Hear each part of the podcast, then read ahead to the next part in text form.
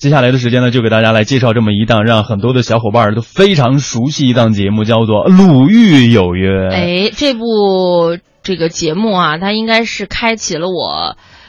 第一次人生当中开启了我第一次看访谈节目的这样的一个先例。哎，我我像好像很多的朋友应该，譬如说还有很多学习播音主持的孩子啊，应该第一个看访谈节目，把它作为样带的，应该包括其中肯定包括《鲁豫有约》这样。如果是这样的话，劝大家不要把它当做样带去学习。哎，那个时候我觉得真的做的还是非常棒的一档。一开始的时候是它是周播的，对对对对对。那个时候真的制作非常的精良，而且那个时候访谈节目其实没有那么多，不像。不像现在就是到摇哪儿都是呃访谈，或者是说哪儿都是真人秀似的。那个时候可能鲁豫做访谈是做的非常非常棒的一个，后来就变成了日播，我就不知道为什么它变成了日播。为了钱呢？啊，好吧。呃，接下来继续给大家说一说最新的消息啊，鲁豫即将要全面的升级，而鲁豫呢也将继续的走进走出演播厅，带着大家来到名人大咖的身边，来展示他们不为人知的生活的背面。呃，这档节目。呢，是由这个海峡卫视和东南卫视等等联手打造的国内全新的真人秀的访谈节目《鲁豫有约大咖一日行》，也将会在八月二十六号周五的晚上九点十分来首播。呃，在节目当中呢，也是全程的探访了七地十位不同领域的明星大咖，来全方位的揭秘大咖的日常生活。整档节目的嘉宾阵容呢，也堪称是国内综艺史上最豪的嘉宾团。嗯，为什么说它是最豪的嘉宾团？呢，呃，因为这个节目的名字大家一听就特别简单，叫《鲁豫有约大咖一日行》，太接地气了。对，非常的接地气，完全不给你绕啊。他打造的是一个全新的真人秀式的一个访谈节目。这个嘉宾的阵容呢，先给大家举一个例子，比如说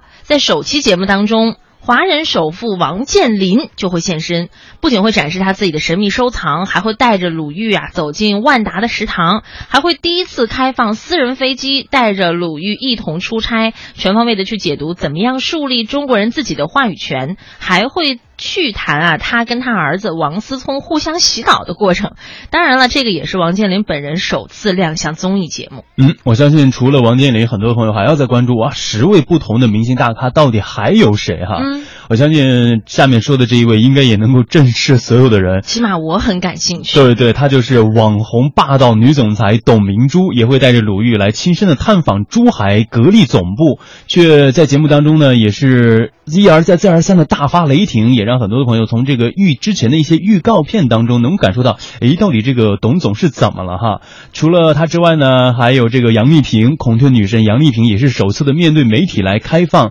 她传说已久、美轮美奂的云南月亮宫。嗯，同时呢，在节目当中呢，还有这个孟非啊，也是一个主持人，他呢首度的开放自己的私生活，来变身导游，来请鲁豫呢到了自己的面馆来吃面，同时呢，还在节目当中啊带着鲁豫一起遛狗啊，来喝喝下午茶呢。同时呢，还有这个大家非常熟悉的抑郁了十年的这个摇滚蓝莲花许巍啊，也是在节目当中和鲁豫一起户外撸串，两人也是放声高歌，真实展示这个摇滚歌手高冷的另一面。嗯，其实从他的嘉宾能够看得到，其实鲁豫在这个领域还是很有影响力的。是的，是的，呃，而且呢，这个叫《鲁豫有约大咖一日行》的真人秀访谈节目呀，总共是分为十二期播出这样的一季。分别呢探入了十个明星的日常生活和工作环境，轻松有趣的节目模式呢，也会让人在精神上啊进行放松和愉悦。而走心的访谈啊，也一定会让大家感受到灵魂深处的滋养。嗯，是的，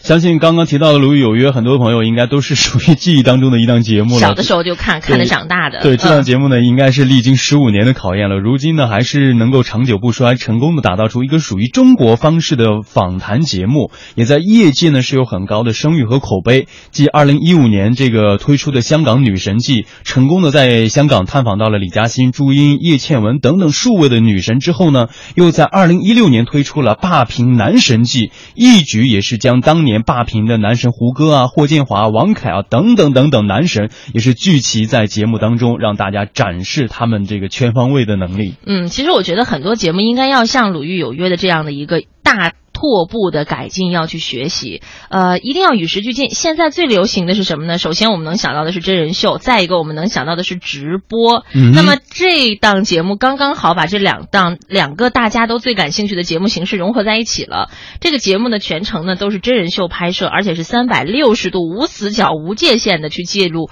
明星大咖们的日常生活的点点滴滴，而且呢，也是一次对于嘉宾他们人生的传奇呀、还有他们情感的一种探索。整档节目呢是会探访七个地方、十个不同领域的明星大咖，同时也是要用一种多维度的方式啊来展现访谈节目全新的一面。嗯，是。其实昨天在看到这条消息的时候，我还想啊，鲁豫终于有了一些这个《鲁豫有约》终于有了一些新的动态，因为嗯在我心目当中，他真的就是呃坐在演播厅，然后呢头是那个齐耳短发，大大的头，然后小小的身子，和嘉宾进行 聆听嘉宾的说话，然后嘉宾说到比较动情的地方呢，递上一张餐巾纸，然后呢点了一头嗯不错，很感人的一种样子哈。对，其实刚刚开始，我为什么跟胡宇说说不要让那些学习播音主持的孩子，如果想要做范本的话，不要去看《鲁豫有约》。其实我觉得这话我说的也稍微有点绝对。就嗯哼我一开始看《鲁豫有约》的时候，就是最开始他周播的时候的那几期，我觉得真的是和我们看到的，比如说中央台的一些节目，像呃最早的那叫什么《艺术人生》吧，啊艺术人生啊，那个访谈的那个氛围和感受和视角其实是不一样的。